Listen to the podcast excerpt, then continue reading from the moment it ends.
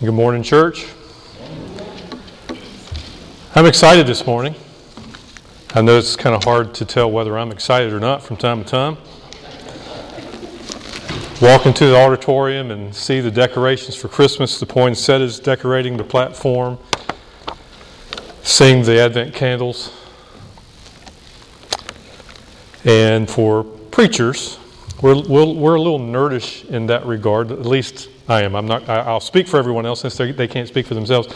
I'll put words in their mouth even if they don't agree with me. But um, I'm a little nerdish when it comes to worship services. I, I, I love to see preparation and plan come together. And uh, for those of you, we have some young ladies who have recently been married over the last year or so and you know what it's like to plan your dress and the, uh, the wedding uh, and all the you know the reception all, of these details. And uh, you, you see how that is, goes along. And some of you men you may uh, be uh, landscapers or gardeners and uh, you plan everything else in the spring and you have some anticipation about how that's going to look. And you can't wait to see how that's going to be fulfilled. And uh, or you may be you know, working with wood or something like that, and you have a plan in your mind how this is going to look, and you, you, you design it, uh, you start constructing it, and you have this idea in mind. Or maybe you're just thinking about a holiday meal that your family is going to be enjoying in a few weeks. Or maybe you think back on Thanksgiving and about how you're going to do this and you're going to fix that and, and you're going to fix Uncle so and so's favorite dish or you're going to uh, make sure that we do this right on time so that we you know, are able to let the kids go out and play if it's sunny. And you, and you have in your mind this thing that you want to see fulfilled. And for a preacher, it's sort of the same way when it comes to a worship service. You think about the music that's been selected, and particularly when someone else is selecting music while you're preparing a message, and you have different things just sort of fall into place. And I don't know about you, but over on the third pew over here, I have been really enjoying this service because I have been anticipating how the scripture would be read. And I, and I trusted the Holy Spirit as I have been praying intensely, and God knows that I have been praying for you all. That during this service, that as the message is being preached, that the Spirit would bring back to your mind a portion of scripture that we were alluding to in, in, the, in the scripture reading at the beginning, or maybe that, that word redeemer when Leanna was singing during the offertory, or, or maybe as Amazing Grace was being sang after we had just had a time of confession.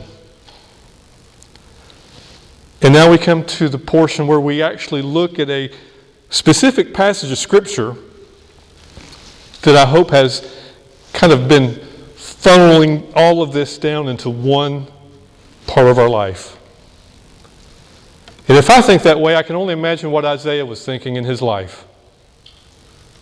You see, if you haven't noticed, we're getting really close to the end. And for a Baptist preacher to say anything about getting close to the end, I know that means absolutely nothing because you think it's like, well, yeah, it's close to 12, but that doesn't matter.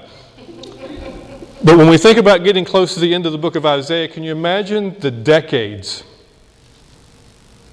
that Isaiah has been preaching to a stiff, hard necked people who were living yet in the midst of their sin, not having yet been exiled to a foreign nation,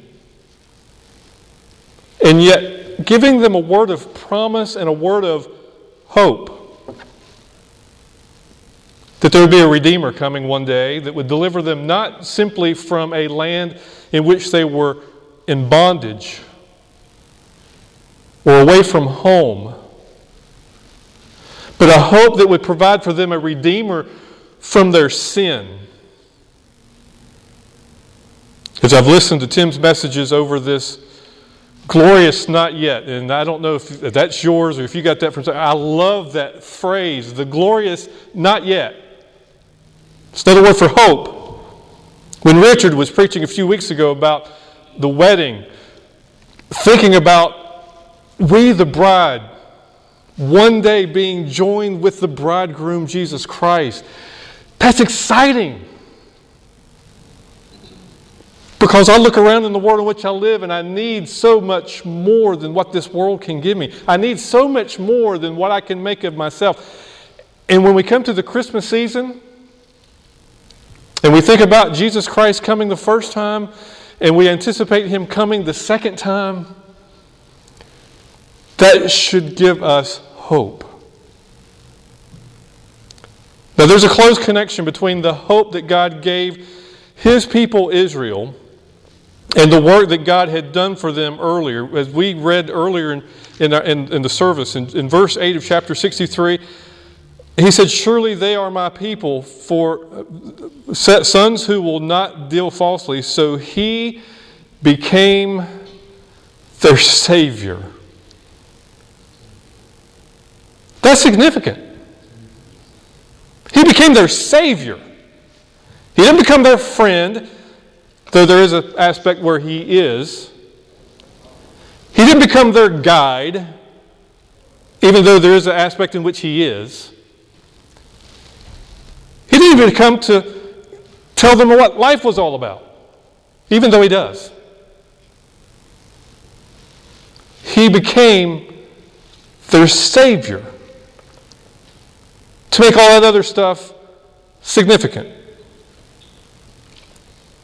He became their Savior. And in verse 14, he goes on, So you led your people to make an, for yourself a glorious name. So, lest we get confused into thinking that He became our Savior to make us great, let's always keep in mind that He became our Savior to make His name known because He is great. However, their land is about to be ravaged. Speaking now of the direct audience of Isaiah. Their exile is soon to come. In other words, it's not looking like the brochure of a new heaven and a new earth. It's not looking like, hey, the promised land's coming. It's about to get really bad. Kind of reminds me, our family has a friend who uh, years ago built a house back in the 80s, and uh, over the years, uh, the, the city of Greensboro and I guess the state of North Carolina decided they want to make a loop, a highway loop around Greensboro. Uh, and his house was sitting not directly where the highway is now, but it was close enough to the right of way where they were, you know, offering people wonderful amounts of money for their home. And uh, so he had to move. And his son had the great thought that, you know what, I love this house that I grew up in. So let's just move this house to a location that's far away, number one, from the highway, but also closer to where we've actually got some property. Uh, and so they went into this ordeal of trying to move this house. Wonderful house, beautiful house. The only problem was, in order for them to move it, they had to cut off the, the top four feet of the house. Now, you might be thinking, like I am, now wait, isn't there some structural stuff somewhere between the top of the house and four feet underneath it? But they were convinced that, hey, we can put that back together, just a few nails, some screws, a couple of boards, you know, we can, hey, you'll never know the difference. Today, you can go down that road where it sits empty, roof still detached, Everything else is completely ruined. It didn't quite turn out the way they thought it was going to. And during this Christmas season and throughout the rest of the seasons of our life, this world will offer us a deal that sounds really good because somehow we can take what we used to have and we think that we can somehow manage it in such a way that it's going to provide us something worth living in for the rest of our life. And we are sadly mistaken. It's not going to turn out the way you want it to. And the longer we place our hope in things that are not of Christ, that are not of God, that are not of biblical importance, the longer we place our hope in that, the longer we're going to let that house sit on that piece of property being ruined and wasted. Well, all along, we could have simply dedicated ourselves to something brand new. You say, wow, how are we getting that from Isaiah 63 and 64? Let us hope we will find out, right? Because during this season, if ever, we need to be aware of the hope that is offered in the coming of Jesus Christ. They have to kind of keep in mind as we go through this passage today that, you, that, that what God has done and what, uh, and, and I'm sorry, we have to keep in mind the work that God has done when waiting for the work that He said He would do. That's the reason why we incorporated some verses from chapter 63, because as Isaiah says, I shall make mention of the loving kindness of the Lord. We'll remember that as we consider our need for His coming. God creates, I believe, in us a need for communication with Him, a, a, relationship with Him, some dialogue. Now, whether you do that verbally, whether you do that spiritually within your heart and in your mind, there is to be some sort of dependency upon Him. And He often will use, as Richard pointed out in the Christian Growth Group today, ironic things to do so. We think that if we make people happy with us, that they'll want a relationship with us. May or may not happen, depending on how long that you can give them what they want. But if we can somehow create a dependence, for example, like children upon their parents, not that you forsake trying to be friendly to them, not that you don't want to be kind and, and helpful to, but if you create a dependence upon them, then they will learn how to value that relationship. God works the same thing out in our lives, I believe. In this season will help us understand it. There's, there's, there's four things I'd like for us to consider because while you may have a, a heading in your Bible, if you've got a, if, if you've got the printed form, you know this is the real original stuff. Uh, if you've got this, you may have a heading. Now, if you've got one where you had to turn it on, it may not have a heading, but then again, it may, depending on how advanced your app is. Uh, but anyway, but it may say something like this is a prayer of repentance. And while there is repentance here, I believe this prayer is much more than that. And as we look and see what is actually here in verse 15 of chapter 63, all the way through chapter 64, four things I, I, think that we need to keep in mind. And hopefully, it won't be simply because Pastor Mark thinks these are great ideas, but because we actually see them in the text. And they will help us as we make application later. The first thing that we need to consider is to recognize God's sovereignty over the course of our history. Again, as our Christian growth group lessons are leading us towards the verse that Richard again brought up in our lesson is that what you meant for evil, God intended for good. Now, how can He do that? Because He's sovereign, He's in control. God is not just really good at getting a last minute situation and say, you know what, I think I can figure this out. God is not even somebody who says, you know, I've got three options. I bet of all the things that could happen in your life, I've got three ways I'm going to deal with it, and then when it happens, I'm going to kind of, you know, apply whichever one I think is best. To no. God's sovereign over the, the whole history. God's sovereign over all of your life. And so we need to recognize that as we go through this passage of Scripture. The second thing we need to do is value the benefit of His promise. That is His inheritance, His reward, His promise. We need to value the benefit of it. It's not just a matter of acknowledging that there is a promise. It's not just a matter of saying the promise is real and it's going to apply to somebody, but we need to be able to place in our own selves a value on that to the point where it's better than anything else I can imagine. The third thing, it gets harder, is we need to acknowledge our guilt. The reason why we have despair in this world is because of sin. I realize that that is not politically correct today. I realize that that goes against a lot of the psychobabble that you might have heard on a television program or maybe read in a, a really good self help book. But if we're going to make it through this life with hope and be able to enjoy it, we need to be able to acknowledge our sin. And then the last thing is to yearn for the fulfillment of His promise. Not only do we, in number two, value it, but we yearn for the fulfillment. We can't wait for it. It's not that, well, it's going to happen, I'm going to enjoy it when it gets here, but no, I want it to happen today. That's how much I, value it because I want it to happen right now. There's nothing more important. There's nothing that I'm going to miss out on any better than what Jesus Christ has promised me. So let's consider this as we look in verse 15 of chapter 63. Now, again, this is after Isaiah has already remembered how good God has been through the history of Israel.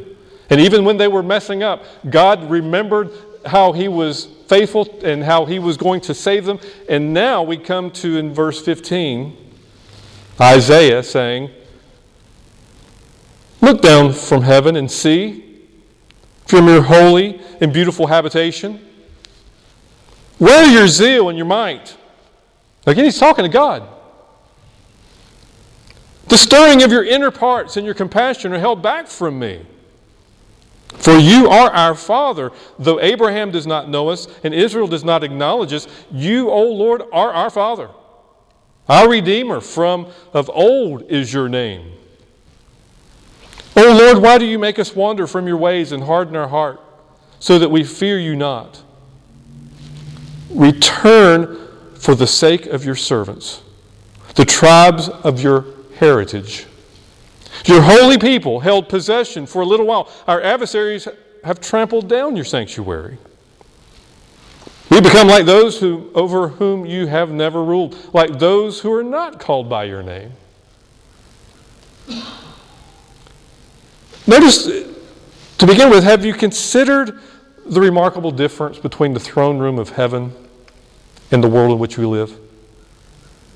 Have you ever stopped just to notice the difference?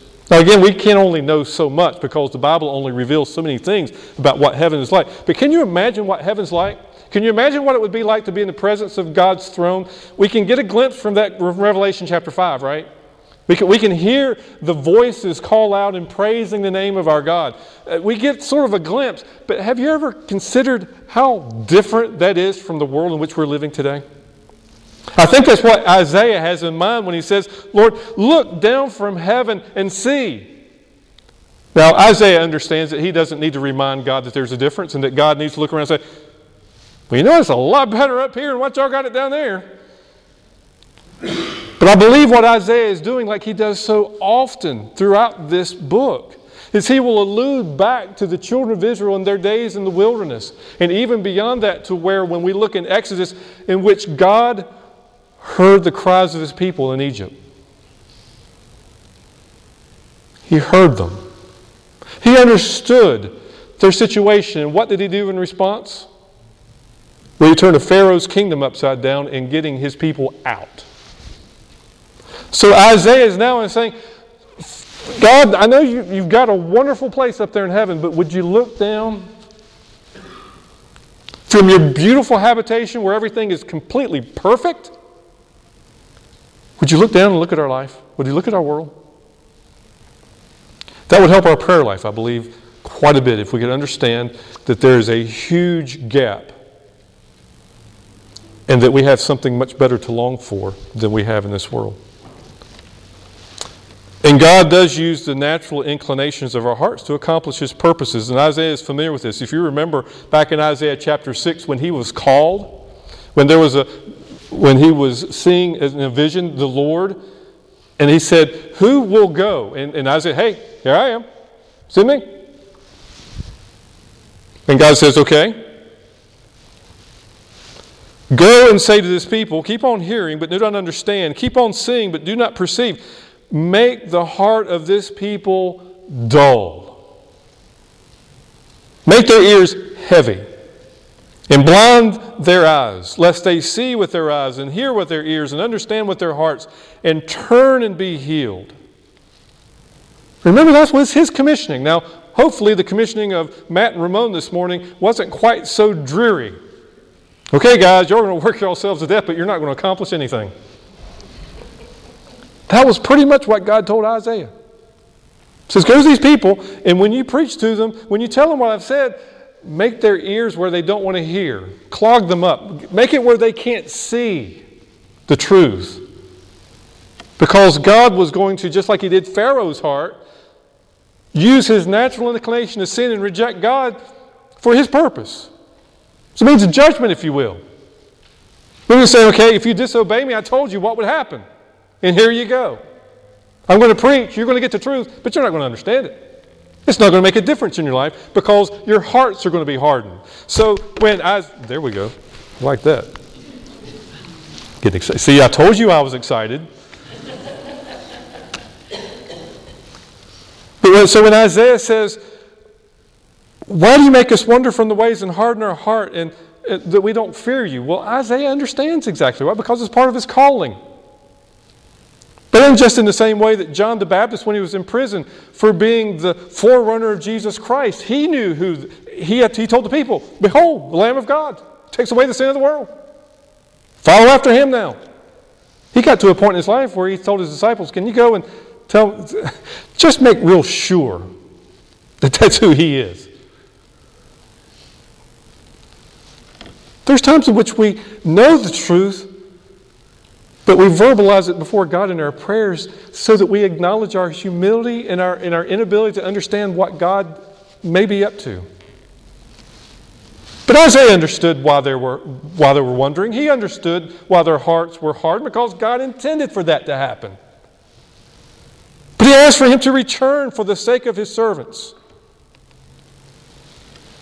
Their condition, however, this is good stuff. The condition did not suppress their redemption, by the way. Because what does Isaiah call back on? He says, even though Abraham wouldn't recognize us as his people, even though Israel, not Jacob, but Israel wouldn't recognize us as his people, from way back, you're our Redeemer. That's who you are. And that's our only hope. If we have a time of confessionary prayer in our worship service, and all we can do is say, Well, you know what? This past week, Lord, I've lived in a way that people wouldn't even recognize me as a Christian. Oh, well. No.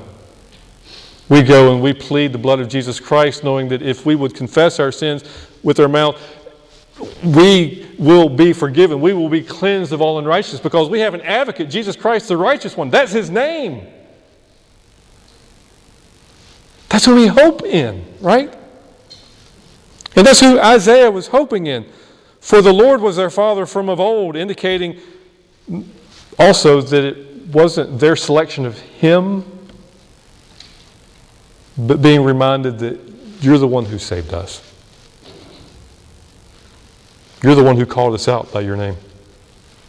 You're the one who drew Abram from his father's house and promised to him a people, a land, a blessing. And we're your people, God. Return for the sake of your servants, for the tribes of your heritage. And the cry extended to a plea to return not because he abandoned them, but because they're dependent on him to restore them from being like any other nation. Isn't that sad? Thank you, Courtney, for leading us in such a way as we pray.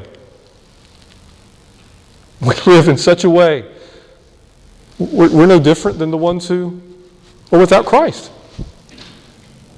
in our sin, in our rebellion.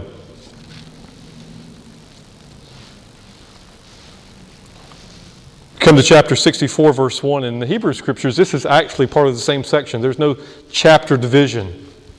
And rightfully so, because we can certainly see a flow of what's going on here. For Isaiah continues in verse 1 of chapter 64 Oh, that you would rend the heavens and come down, that the mountains might quake at your presence, as when fire kindles brushwood and the fire causes water to boil, to make your name uh, known to your adversaries, and that the nations might tremble at your presence.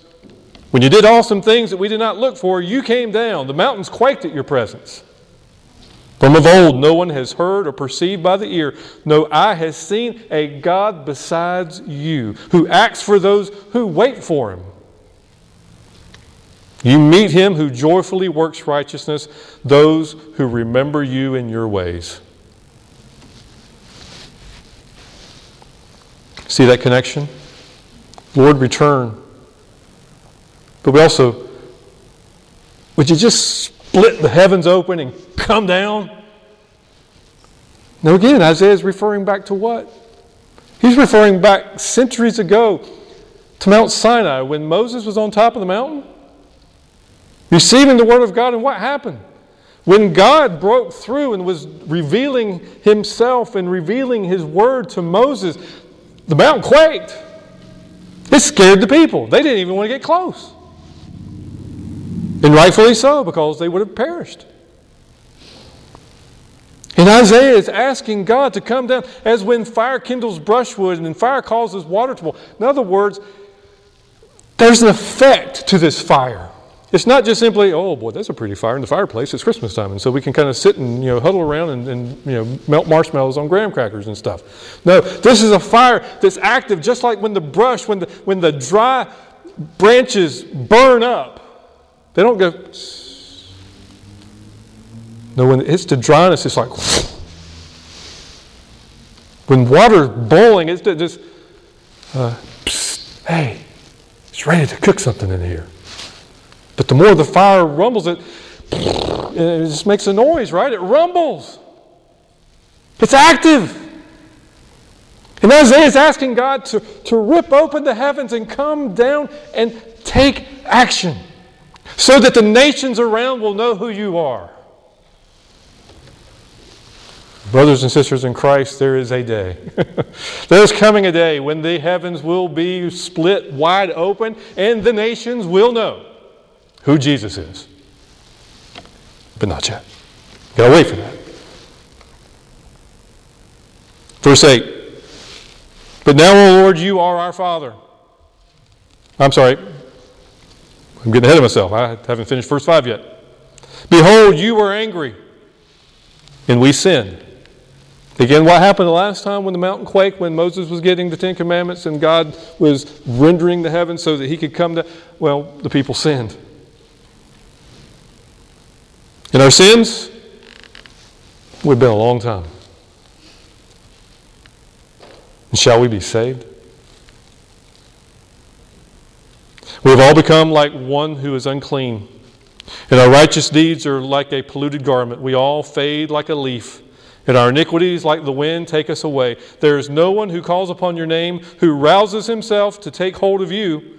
For you have hidden your face from us and have made us melt in the hand of our iniquities. It's kind of interesting, I think, that as he was talking about this fire, that he talks about a third consequence of what happens when fire hits and it melts.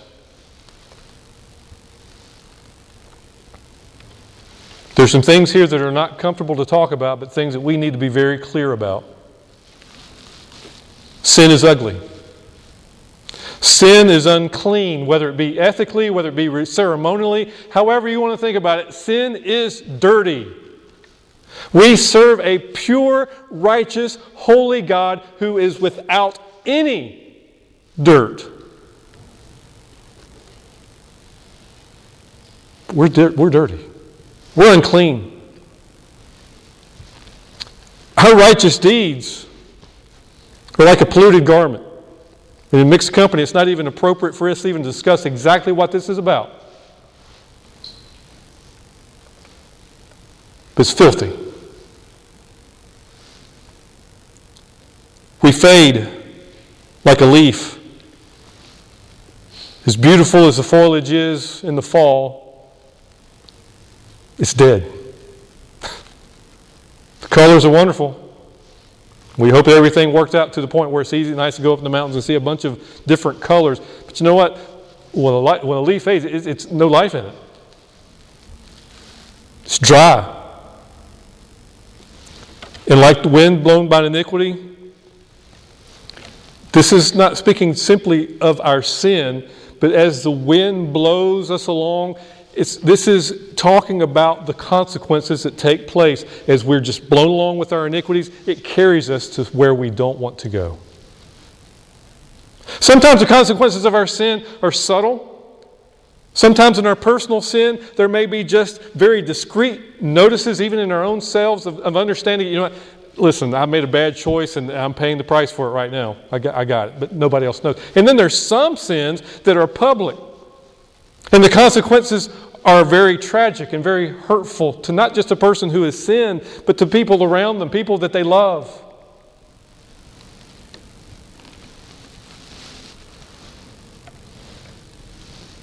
Sin's ugly.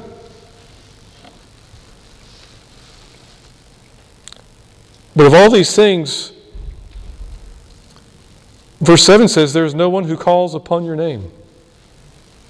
There's nothing worse than that.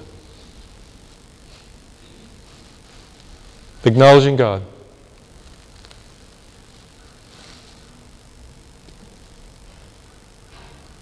In Isaiah comes to a point where, in the midst of all this anticipation and hope and asking the Lord to split and rend the heavens and come down, he can't go far without recognizing I'm a sinner.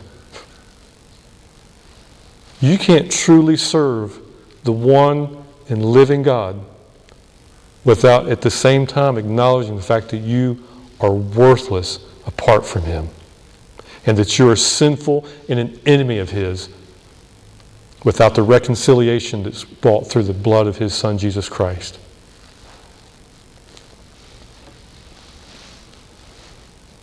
But in verse 8, Isaiah turns and says, But now, O Lord, you are our Father. Now we're sinful. We've been in sin for a long time, but you are our Father. And notice he returns back to the illustration he used back in Isaiah chapter 29, in which uh, he says, If you turn things upside down, shall the potter be regarded as clay? Can the thing made say of its maker, He did not make me, or form the thing, or, or the formed, or the thing formed, say of him who formed it, he has no understanding. He goes back to that illustration of potter. So in verse 8, he says, We, you are the potter, and we all the work of your hand. We're sinners. You're God. That makes you the potter. That makes us the clay. Be not so terribly angry. Be not so terribly angry, Lord, and remember not iniquity forever. Behold, please look, we are all your people. Your holy cities have become a wilderness. Zion has become a wilderness. Jerusalem a desolation. Our holy and beautiful house, where our fathers praised you, has been burned by fire, and all our pleasant places have become ruins. Will you restrain yourself at these things, O Lord? Will you keep silent? Will you afflict us, us so terribly? Please don't. We're clay. Don't be angry with us. Don't, don't be like Mark Andrews would do and take that piece of clay and when it didn't form the way it's supposed to, he just throws it against the wall and says, I'm had it. Don't be so terribly angry. Don't remember our sins forever. We're your clay.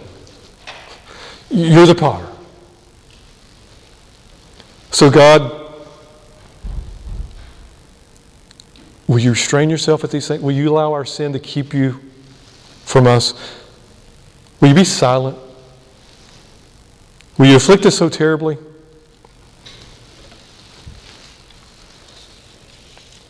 And certainly our prayer can be that prayer can be understood. A couple of weeks, Lord willing, we'll get the Lord's response to that prayer in chapter 65. Before we end our message today, because some of you were getting really excited, hey man, we got through the last verse of chapter 64. It's almost over. That was just the introduction. Almost. But I want us to remember one again, four things that I wanted us to kind of keep in mind as we went through this passage of Scripture. First of all, recognize God's sovereignty over the course of our history, to value the benefit of His promise, to acknowledge our guilt, to yearn for the fulfillment of his promise because there is something meaning for us today. Because while Isaiah was waiting for Christ to come, period, we're waiting for Christ to come again. Which means that when he came the first time, something was accomplished that we can rejoice in as his people today. And that's what I would like for us to think about today as we consider number one, that there is God's sovereignty over the course of our history. Paul says in Ephesians chapter 3, Blessed be the Lord Jesus, uh, God and Father of our Lord Jesus Christ, who has blessed us in Christ Jesus with every spiritual blessing. Every one in the heavenly places, even as he chose us in him before the foundation of the world, that we should be holy and blameless before him In love, he predestined us for adoption for himself as sons through Jesus Christ, according to the purpose of his will, to the praise of his glory, grace, with which he has blessed us in the beloved. In him we have redemption through his blood, the forgiveness of our trespasses, according to the riches of his grace, which he lavished upon us in all wisdom and insight, making known to us the mystery of his will, according to his purpose, which he set forth in Christ as a plan for the fullness of time to unite all things in him him things in heaven and things on earth. In case you missed it, that's a sovereign God that I can hope in, that I can trust in. And know that by His grace, I can know Him.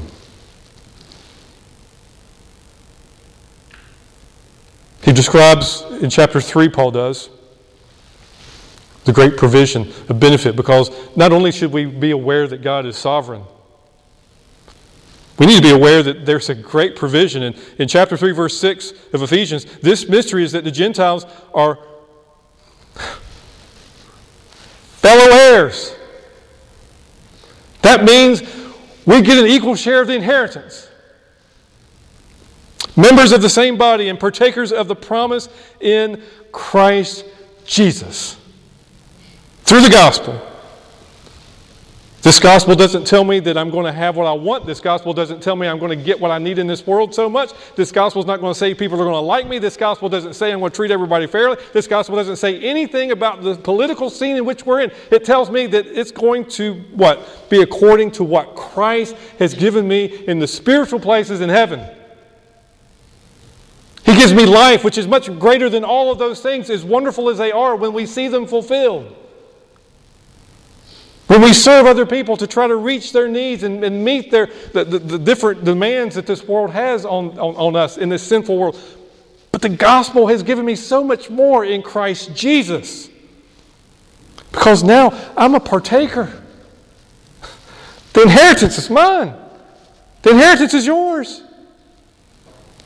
So that when I come and stand behind the pulpit, I don't have to trust in any kind of clever tactics of trying to figure out, well, if I tell this joke, they might really start paying attention. And if I tell another joke, they might kind of continue on. And I might be able to fool them into actually listening to what the Bible says.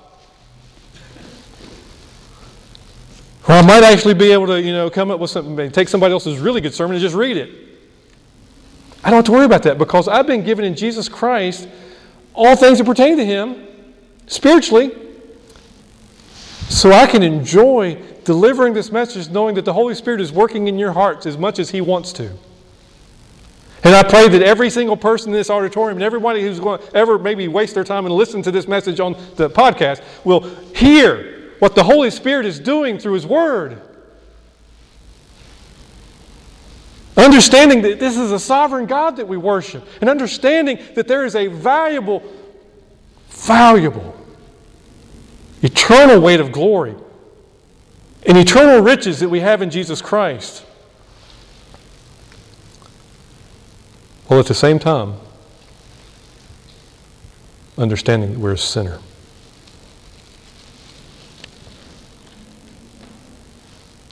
We're a sinner. Yeah, we often talk about this world in which we live, and even Paul alludes to it in Romans chapter 8. Considering the sufferings of the present time are not worth comparing with the glory that is to be revealed in us, our hope. For the creation waits with eager longing for the revealing of the sons of God. For the creation was subjected to futility, not willingly, but because of him who subjected it, in hope that the creation itself will be set free from its bondage. Come, thou long expected Jesus. Come and set thy people free.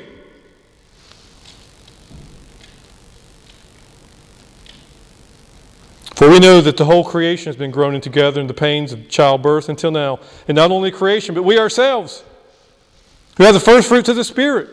We groan inwardly as we wait eagerly for adoptions as sons, the redemption of our bodies, for in this hope we are saved. Hope to is seen is not hope, for who hopes for what he sees? But if we hope for what we do not see, we wait for it with patience, endurance. And as we wait, and as John puts it in 1 John chapter 3 verse 3, and everyone who thus hopes in him purifies himself as he is pure. That means much of our life in this world is going to be a matter of God, I'm, I'm a sinner. God, I'm impure. God, cleanse me. God, forgive me. God, I confess. God, I repent. God, help me. I'm a sinner. Please help me. There's going to be a continual effort on our part to confess with our mouth our sins so that Jesus Christ can keep cleansing us. We long for the day when we've been there for 10,000 years, in which there will be no sin. That's our hope. But until that day, we have to recognize the fact that as His people, we sin. And just as God's people in Isaiah was speaking to, there were consequences for their sin. This past week, as we had church conference,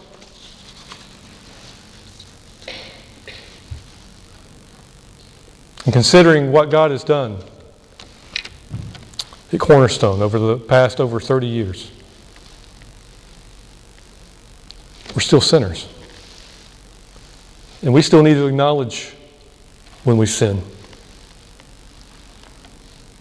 And there's ways which I can assure you that in conversations I have with Pastor Charlie, and even with the other elders,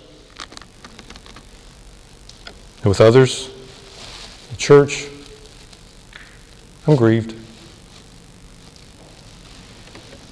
I'm grieved. Not in a way where I can say, well, these people are doing okay, but these people aren't doing so good. But when I look as a, as a whole, when I look at a financial statement, and I look at there are things that are part of our budget, things that are vital to the existence of the local church.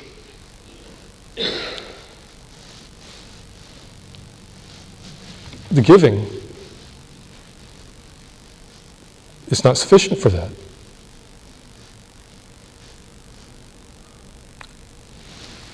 When I think about a prayer meeting, that we come together, usually the fourth Sunday of the month, and we could fill a pew with everyone who's here. I'm grieved.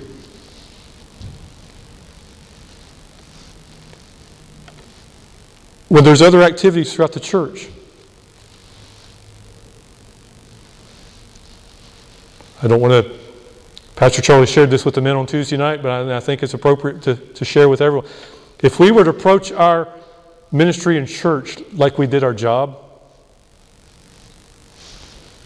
unless you had a union like the one I work with, how long would you be there? Where's the commitment? Not in a way in which you, all righty, I checked it off the list. Here I'm doing what you're supposed to do. I'm doing what everybody thinks I should be doing. Yeah, the pastor should be happy now because I'm here, because I give, because I do that, do this. No.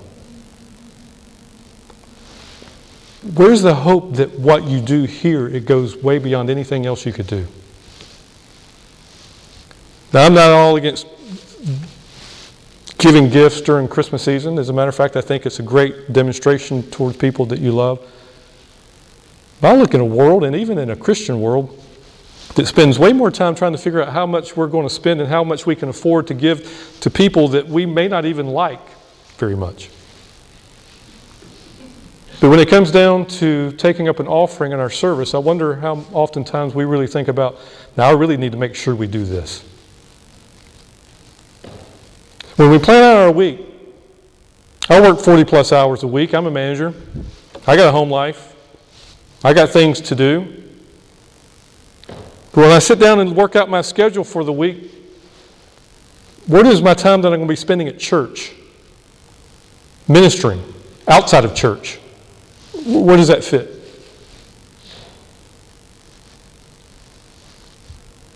You see, when I, if I want to serve a, a perfect, righteous God who's holy and sinless, that's going to bring me into an awareness that, you know what, I'm not perfect and sinless, and there's sin in my life. And sometimes it's hard sin to acknowledge, it's hard sin to admit. It could be things going on in my personal life that no one else knows about because it's between my ears.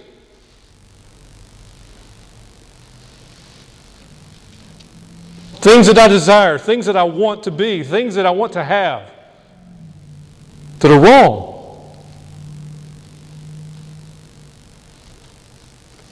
Got to acknowledge it. And our hope depends on it. Our hope depends on it. So, however you anticipate Christmas, or however you anticipate the second coming, however you anticipate the hope of God being fulfilled in your life, you must recognize number one, that it is a God who has mercifully saved you. That's who He is. And that what He has provided for us is eternally rich, beyond whatever we can imagine. But it requires us to deal with our sin. Sometimes corporately.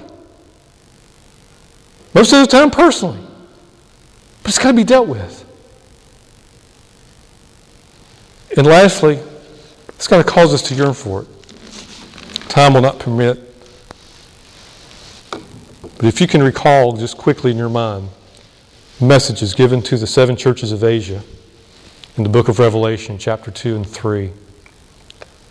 Five of those churches had things that while they were doing something good, well, four of the churches doing something good, one church wasn't doing anything good. But they were all commanded to repent. And what do you have at the end of the book of Revelation, chapter 22? Lord said he's coming soon. And John writes, Come on. Come on. We can't do that until we do as God called those churches in Asia, just like He's calling our church today, to repent of that which is lacking, that which is wrong, that which is not according to His purpose and His plan. Now, where does that fit in your life? I don't know. That's the Holy Spirit's work in your life. I trust that you'll be sensitive to that. I trust that I will be sensitive to that. But I would encourage you to not place your hope in anything until you have, because you can't have that hope until you've dealt with your sin.